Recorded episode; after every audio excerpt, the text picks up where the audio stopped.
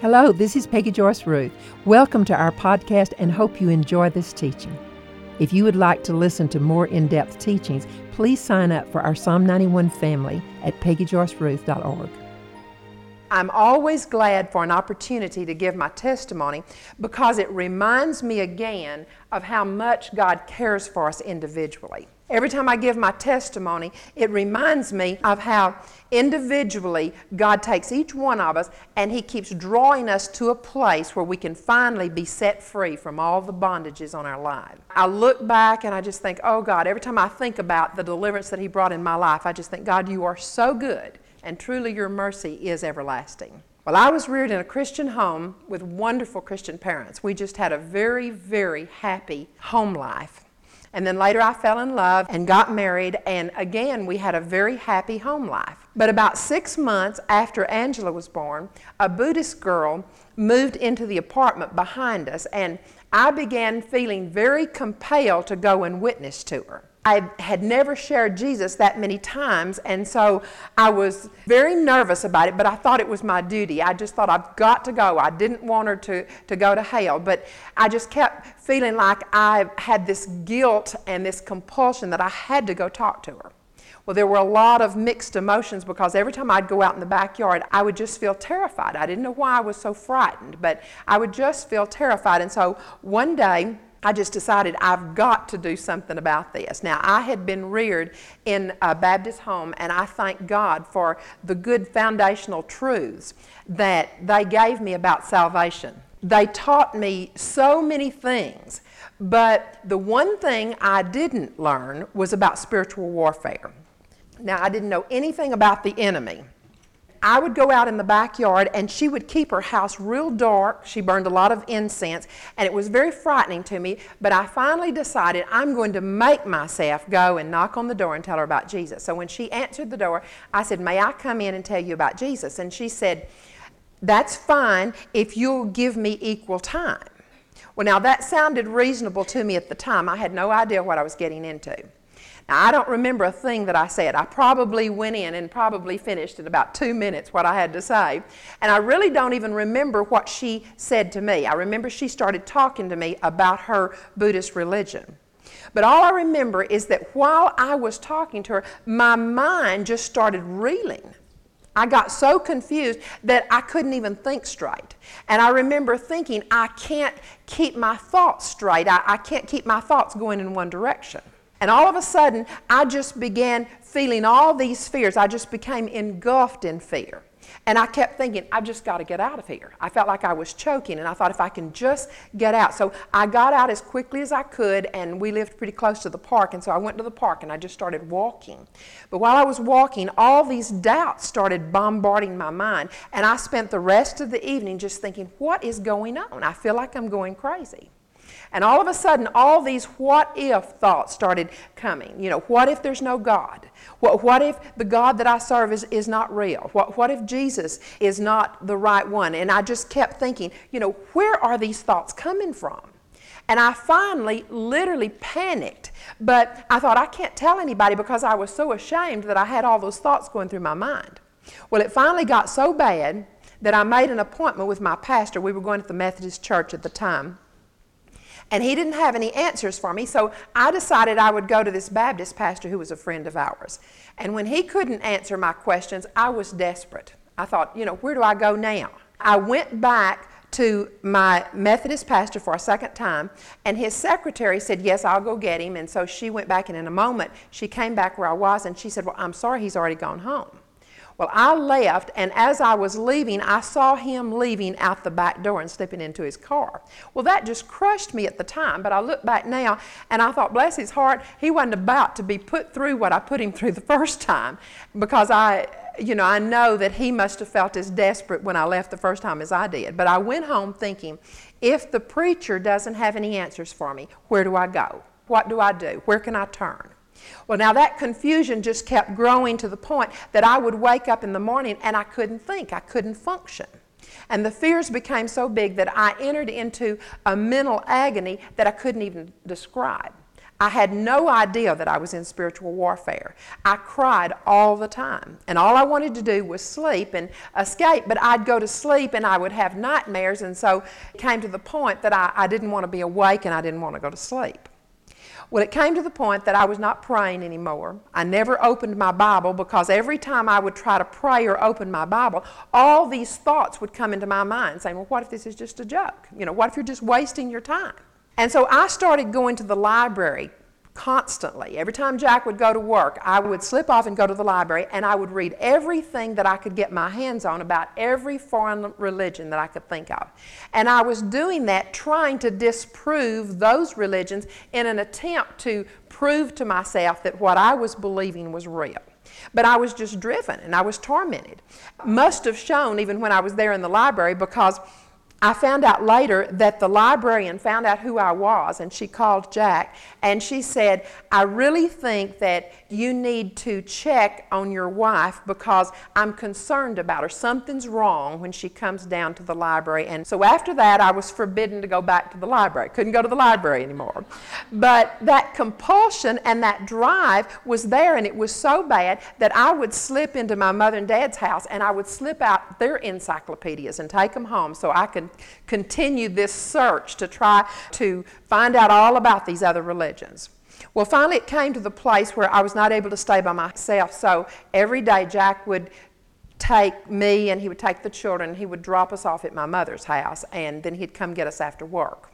Well, after weeks of that and nothing had gotten any better, he decided that he needed to take me to a psychiatrist.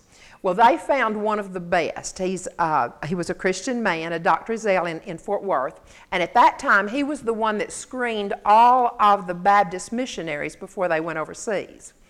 I look back and see how God was so good to take me to a Christian psychiatrist because, you know, that could have been very damaging if, if the man had not been a Christian.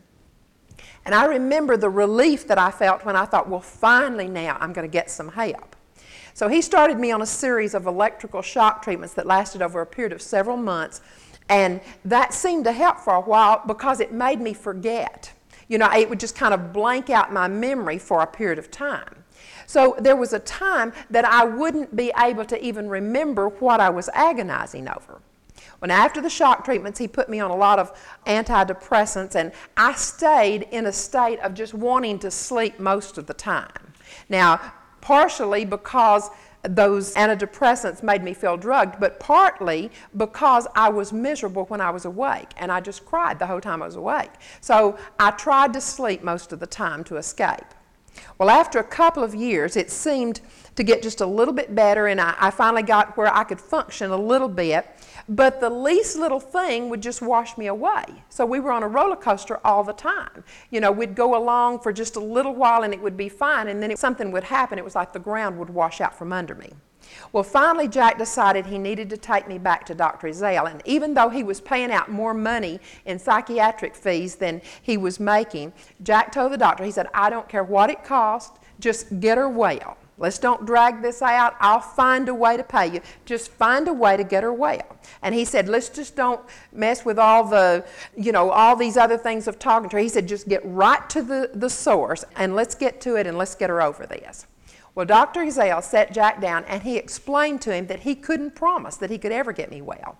He said, I can't promise you that, and you might as well expect that she's going to at least be on antidepressants for the rest of her life. And Jack was just floored, and he said, Well, I don't understand why you can't do something. You're a psychiatrist. And Dr. Ezell made a statement that I thought was very significant. He said, There's not a psychiatrist around who can treat the cause because medical science doesn't know what the cause of this is. We can treat the symptoms, but we can't treat the cause. Well, needless to say, when we left that day, Jack was as devastated as I was. And I thank God for such a wonderful husband because most young men would have left their wives at that point. And I know that. And I thank God every day that He gave me such a wonderful husband. And I look back now and I realize that he probably saw it as his responsibility of just to take care of me. But this went on for eight years. We were on a constant roller coaster, and there were times when I thought that the mental and the emotional torment was going to be more than I could take for another moment. But I wouldn't allow myself to think about suicide because of the fear that I might find myself eternally in that state of agony. And so I wouldn't dare let myself think about taking a chance that I would take my life and then live that way forever. Well, one night I went out to the clothesline. I was miserable in the house, and I thought, well, if I can just get outside and take a walk. It was pretty late at night. But I got outside and I realized I was just as miserable outside as I was in the house. And I remember looking up into the heavens and I was hanging under the clothesline and I said, God, if you're even there, find me and bring me back to you. I can't get back to you. But if you're there, if you really exist, find me and bring me back. Now, I remember that I didn't feel any differently that night when I went back in the house, but I knew I was totally at the end of myself. And that might have been for the first time that I was at the end of myself. And God may have been waiting for me to give up because I had tried everything. I kept thinking, Lord, I don't know why I can't get okay because I've tried everything I've thought of. I, everything I can think of. God was waiting for me to come to the point where I completely gave up and just depended on Him. And that's what I did that night. I said, Lord, I am at the end of my rope and I need help. Please find me. Well, when I looked back in retrospect, I could see where God then immediately began bringing me to the place where I needed to be. I saw that God went to work immediately on that request because the very next week, Jack decided that he was going to go to New Orleans because they were having a Pepsi Cola management seminar and he needed to go. And so mother and dad said they would keep the children. They were always trying to help me do something that maybe would get me in a new atmosphere that would help. Well, we went to Austin, Texas on, that, on the first night and we stayed with some old friends who lived there. We would see this couple from time to time, but this was the very first time that they ever mentioned the Acts 1 4 experience the first time they'd ever mentioned it to us. And we stayed up until 2 o'clock in the morning, just like little hungry birds. We, we were just picking their brain with every question we could think of. I still will remember how excited I was. I mean, I just, I was so excited, and I just kept thinking, could this possibly be the answer to my problem? And it was just kind of a hope against hope. Well, the next day we left Austin and we went to Conroe Jack was going to go to a, a, canning meeting. He was on the board of directors there at the Conroe Canning Company. And he never left me by myself for any length of time, so he dropped me off at my cousin's house, who had just recently gotten remarried. I'd never met his new wife. And I probably hadn't been in the house five minutes before she began to say to me exactly the same things that this couple in Austin had said to us the night before. Now, that was not any coincidence. And I was just dumbfounded. You know, I'd never heard this before, and now in a 24 hour period, I was hearing it for the second time. So, all the way to New Orleans, that's all we could talk about what we had learned in Austin, what, what I'd been told in Conroe. And so we got to New Orleans late in the afternoon, got checked into the hotel, and we left to walk down to this little restaurant where we had eaten on our honeymoon 10 years before. And on the way to the restaurant, we ran into a Logos bookstore. Now, we didn't even know what the word logos meant at that time, but I didn't like to read at the time. So the first miracle was the fact that God even got us inside the bookstore. But we got inside the bookstore and we started picking out all these books that we wanted to read. And we couldn't wait to get back to our motel room and start reading. We read practically all night that first night, and Jack would get up and he'd go to his meetings in the daytime, and I'd stay there and read all day, and then he'd come home and we'd read at night. The book that I especially remember was Pat Boone's book, A New Song, and I don't remember some of the other ones, but Jack's book that he picked out, the first one he read on that week was Hal Lindsey's book, The Late Great Planet Earth. Now, by Thursday of that week, it finally dawned on me that God had been orchestrating this the entire time. And before we left to go home, we had both experienced what the couple in Austin and my cousin in Conroe had told us about. Now, I had never experienced that kind of peace before in my life. I'd never been that peaceful. It was so wonderful. I just thought, Lord, this is so good. I never want this to end. Have you ever been doing something and it felt so wonderful and you felt so peaceful that you just thought, Lord, just let time stand still. I just I don't want time to even move at this point. I just want to bask in this peace. Well, that's how I felt. I just felt, Lord, this is the most wonderful thing I have ever experienced. Well, during the next year, it drew Jack and me really close together, and it was kind of like a healing to our marriage from all the years when he had just more or less taken care of me. And so for two years, it was like I was in this little bubble of peace. And we studied the Bible together and we prayed together, and it was a very, very special time. But after two years, I began realizing that some of those old fears were creeping up again. And I'd try to push them back and I'd try to get really busy because I just, I would panic on the inside, realizing that those thoughts were trying to come back. And I thought, how can this be? You know, I, I, knew then that God was real. He had proved himself over and over. But that old panic was beginning to torment me again. And I thought, Lord, I've got to have help. I don't know what to do. Now, in my search through the Word, I ran across a scripture, and even though I didn't have any idea what the scripture really meant, I knew in my heart it was an answer. It was in Joel 2:32, and it said, "Whoever calls on the name of the Lord will be delivered." Now, I had no idea what deliverance even meant, but I knew in my heart that I needed deliverance. And so I just started quoting that scripture over and over. I'd say, Lord, I'm calling on you, and you said that whoever called on the name of the Lord would be delivered. And I'm calling on you, and I thank you for that deliverance. And I would repeat that over and over. Well, finally, one Sunday morning, I was in the bedroom getting dressed for church, and I was alone, and I had a vision. I'd never had a vision before. But I was aware that I was sitting there. I was not in any kind of a trance. But I could see myself out in front of me, and I was sitting in a chair, and there was a man dressed in white beside me. And all of a sudden, in the vision, I opened my mouth and I saw a black tooth. And then my body became transparent, and there were black roots going down through my arms and through my legs and through the trunk of my body. And the man in white reached over and pulled the tooth out and all the roots, and it left holes all through my body, all down my arms and legs. And then he said, Now I'm going to show you what I'm going to do.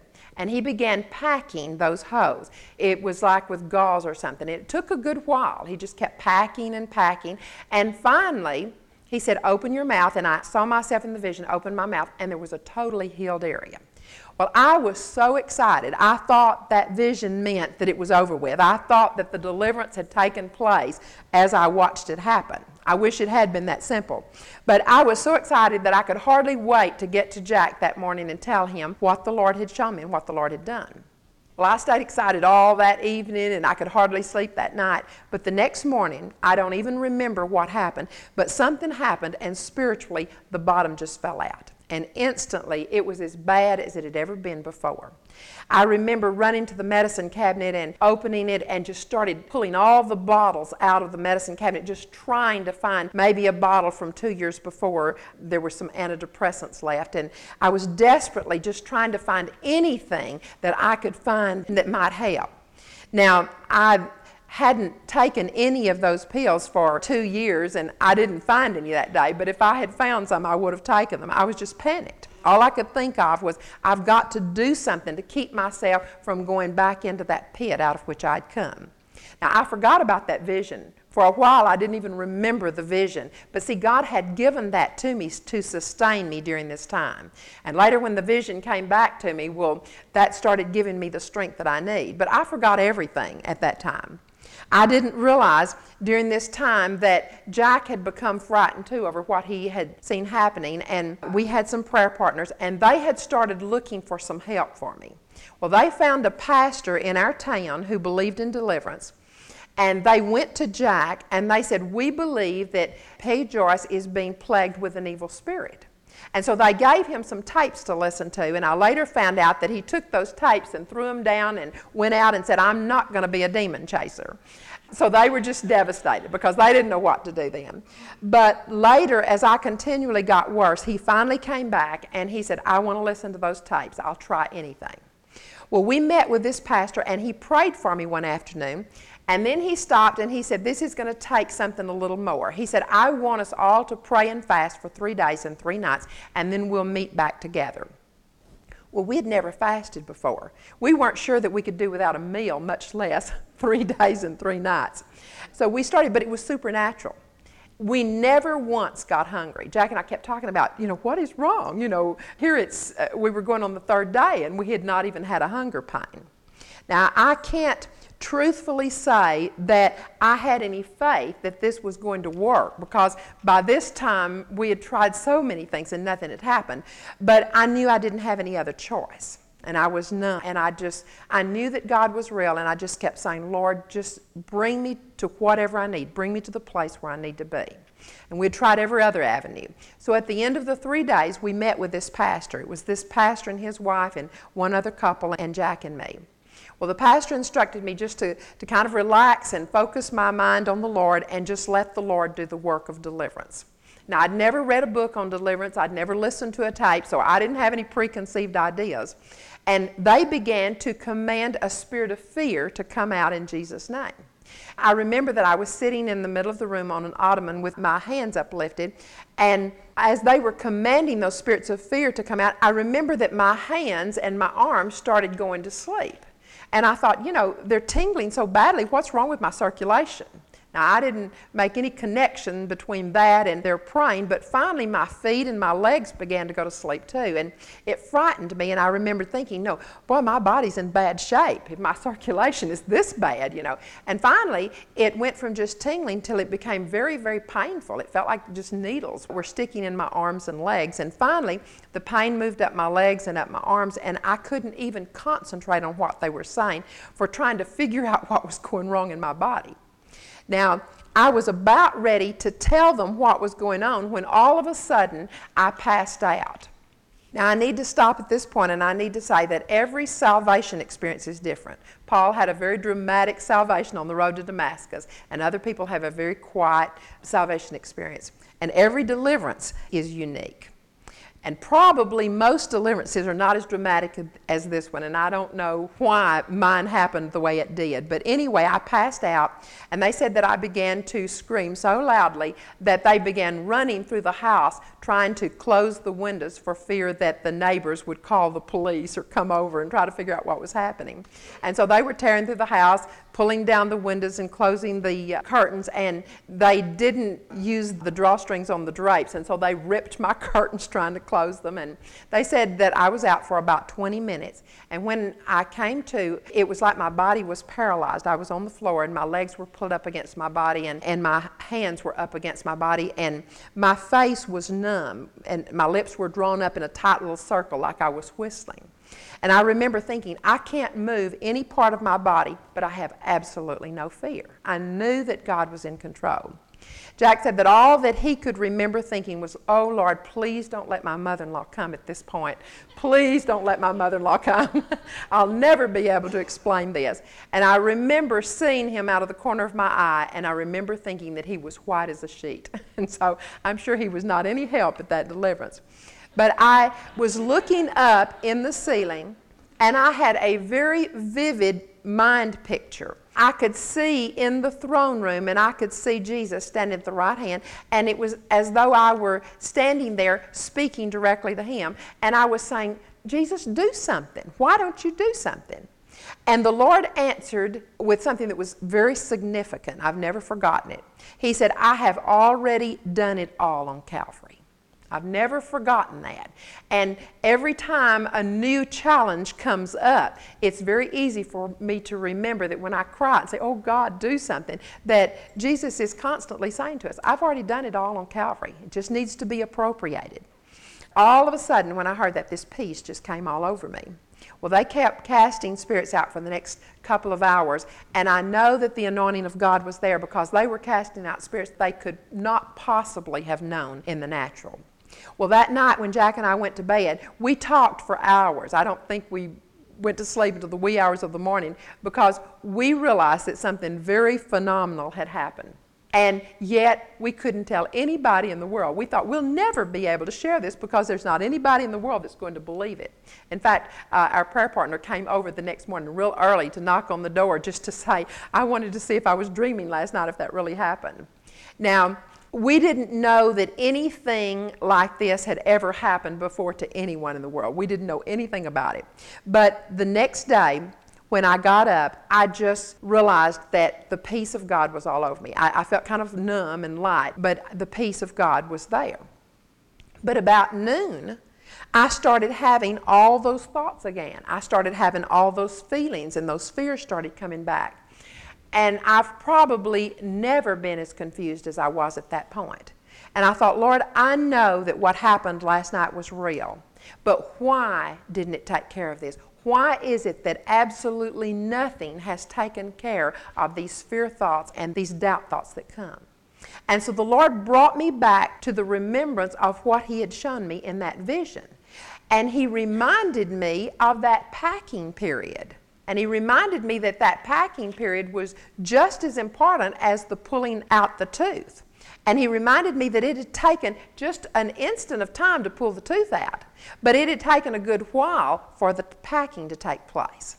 And so it was like the Lord supernaturally led me what to do. And I spent the next three months almost solid sitting there with a Bible and a notebook in my hand. And the Lord took me through the Word of God and showed me spiritual warfare like I had never seen it before. It was like scriptures came alive that I had never known were in the Bible before. I'd never seen them before. And the Lord just began bringing them off the page, and I began keeping this notebook. In fact, the papers that I give out now when we take somebody through deliverance, it's a paper called Things I Found Helpful in Keeping My Deliverance. And it's the very thing that, that the Lord showed me during that three month period when I was having my mind renewed to the Word of God. Now, one of the very first things that he spoke to me was that I had to make the Word my final authority in everything. I remember when the Lord spoke that to me, and as I was writing it down, I remember thinking, Lord, this is impossible. I don't know how I can make the Word my final authority in everything because some of the things in the Word of God are so contradictory to the world. And how can we live in this world and make the Word our final authority in everything? And I remember the confusion that I felt. And I remember sitting there looking at the notebook thinking, Lord, I know you've spoken this to me, and it must be possible, but I don't know how to do this. Well, it was about a week later that someone invited me to go to this little church called Bethel Temple to hear a prophet that was coming. Well, I'd never heard of a modern day prophet, and so part of the reason I went was out of curiosity. I wanted to see what a modern day prophet looked like. Well, I was a little bit late, and when I got there, the church was pretty full, and the only place I could find to sit was in the middle of the back row.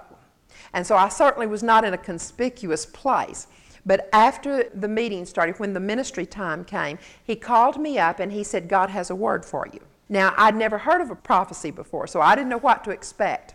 As he began speaking, I didn't even hear most of the prophecy. Most of it just went past me. But I remember one portion. I'll never forget it. The Lord began to speak through the prophet, and he said, God wants you to make up your mind that you're going to choose to believe his word.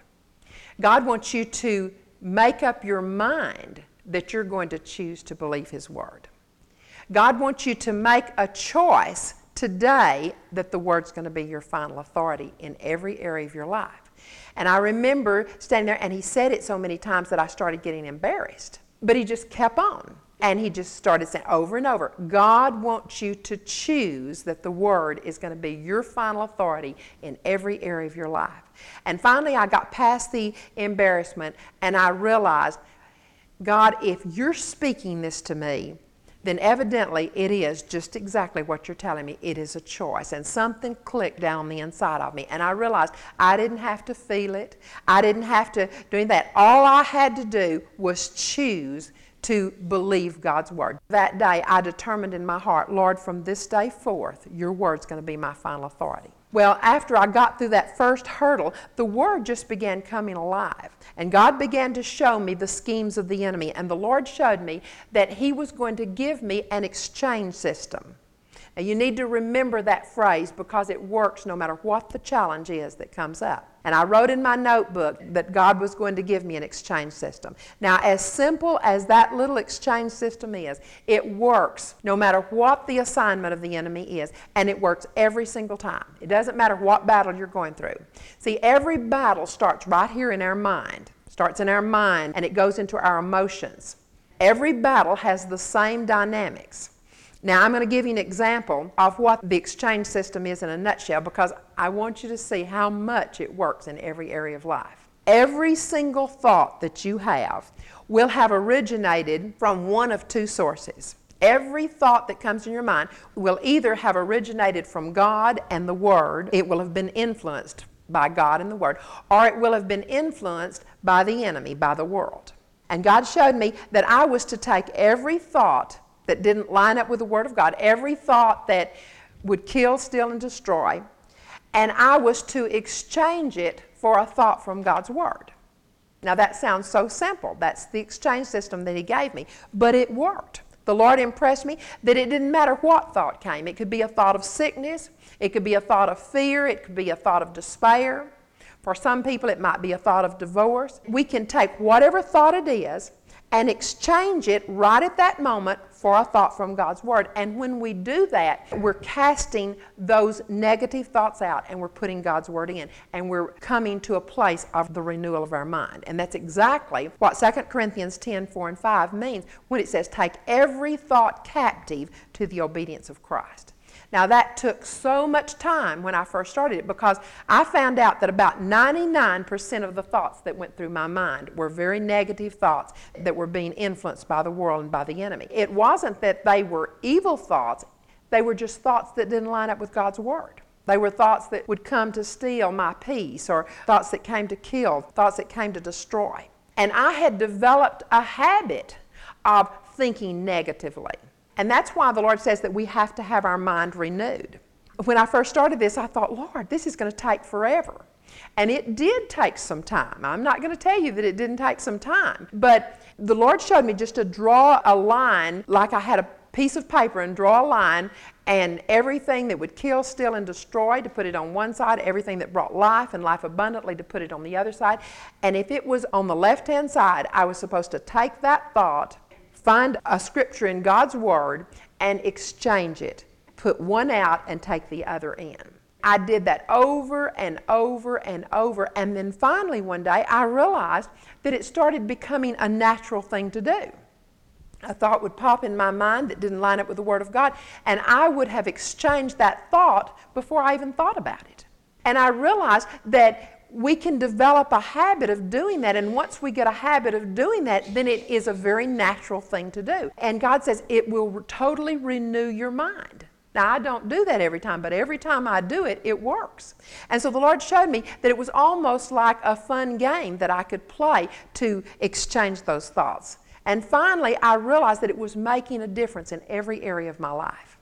Now, it wasn't a bit hard for me to accept faith teaching and word teaching when we heard it later because it was all right there in my notes. I'd open up my notes and I'd hear something on a tape and I'd look and, and God had given it to me out of the Word of God.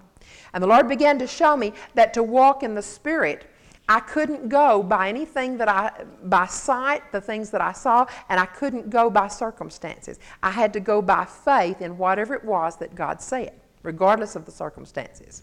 The Lord also began showing me that those demon spirits were not indwelling my spirit man because my spirit man was being dwelled by the Holy Spirit. But those demon spirits, of doubt and fear and all those things that had tormented me, they were in my soulish realm. They were tormenting me in my mind and, and in my will and in my emotions. And that was the part that had to be renewed after my deliverance. That's the part where the packing had to be done. See, in Matthew, Jesus said, If I cast out demons by the power of God, then the kingdom of God can come upon you. Well, I looked up what the kingdom of God was, and in Romans it tells us that the kingdom of God is righteousness, peace, and joy in the Holy Spirit. Well, no wonder I could never have peace, and no wonder I couldn't have any joy because my mind and my emotions had been so filled and cluttered with all the harassing spirits that there was no room for the peace and the joy. And he showed me that those demon spirits very subtly will put thoughts in a person's mind. And many times they'll come in first person, where a person begins to think, oh, I think I'm having a heart attack, or I think I'm not in love with my mate anymore, or I don't think my mate loves me. And many times those demon spirits will come in first person, and that's why we think it's our own thinking. And we have to stop and realize if it doesn't line up with the Word of God, it's not our own thinking. It's being influenced by the enemy. Or sometimes the enemy will come and give us a thought through circumstances, something we see or, or maybe something that we hear, and it'll trigger a thought. And then immediately he's going to accompany that thought with an emotion. We may start feeling fear, or we might start feeling despair, or jealousy, or, or something else. That is the initial plan of the enemy every single time. And we have to be on our toes in the spirit, not to be just washed away because, see, we've become so accustomed to operating out of our mind and out of our emotions. The one thing that belongs totally to us is our will. Your will is like a switch, it's like the exchanger. Jack has a pickup that has two gas tanks, and when you use the gas down in one of them, you flip a switch and it switches over into the other tank. And the Lord reminded me of that, and He said, Your will is what switches you into the different areas. By your will, you can switch over into your mental realm, you can switch into the emotional realm, you can switch to the physical realm, or you can switch into the spiritual realm. And so the Lord wanted me to see that my will Whatever I chose in my will, that was the area where I was going to operate. In other words, every thought of sickness, he wanted me to use my will to exchange it for a thought of promise of health. Maybe Psalm 91. Every thought of lack, he wanted me to exchange it for a promise from his word. Maybe 2 Corinthians 9 8 or Philippians 4 19 that he'd supply all of our needs. Every time a thought of inferiority came, he wanted me to exchange it for a thought of who I was in Christ Jesus. Every thought of doubt for a thought of faith. Every time I was tempted to put a thought from the Word of God to drive that temptation out. And the Lord began to show me that's how we come to a place where we become without spot and blemish and we'll never accomplish it in this life, but that He's bringing us closer and closer to that because He's coming back for the, a church without spot and blemish. And He wants us to be able to say, even as Jesus said, the God of this world is coming, but He has nothing in me. And that should be our goal, where we're constantly having our mind renewed to the Word of God. Now, deliverance is an ongoing process as He keeps cleaning us up and keeps perfecting us. And the more we get cleaned up, the more of His righteousness and His peace and His joy we're going to be able to enjoy. Now, I began to experience a love walk when I saw the kind of love that God has that would keep on loving me when I turned my back on Him and when I forsook Him and went my own way. I realized that He never quit loving me, He never quit drawing me to Him. And he was right there the moment that I gave up and said, Lord, find me. He was right there immediately to start bringing me then to the place where he could set me free. Now, it's sometimes hard to even believe that I'm the same person that lived back there in that torment because I can't even remember really what it felt like. I remember that I was tormented, but I, I can't even remember what it felt like. When I tell you about it, it's almost as though I'm telling you about somebody that I used to know. I can remember being so full of joy after my deliverance that I would just say, Oh Lord, surely this is all there is. And one day, the Lord showed me a scripture in Colossians 2 6 in the Living Bible. And it's one of my favorite scriptures because it says, Just as you trusted Christ to save you. And the Lord paraphrased it as He was speaking it to me. He said, Just as you trusted me to save you, and just as you trusted me to heal you, and just as you trusted me to deliver you. He said, Trust me now for each day's problems and live in vital union with me.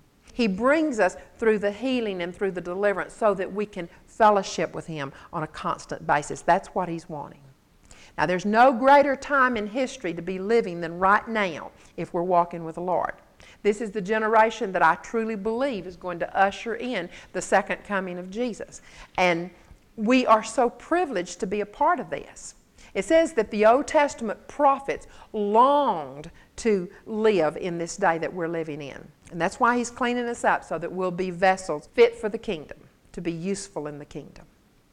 Father, I thank you. Lord, I thank you for the testimony that you've given me. I thank you that you have set me free. Lord, I can never thank you enough for the deliverance that you brought to my life.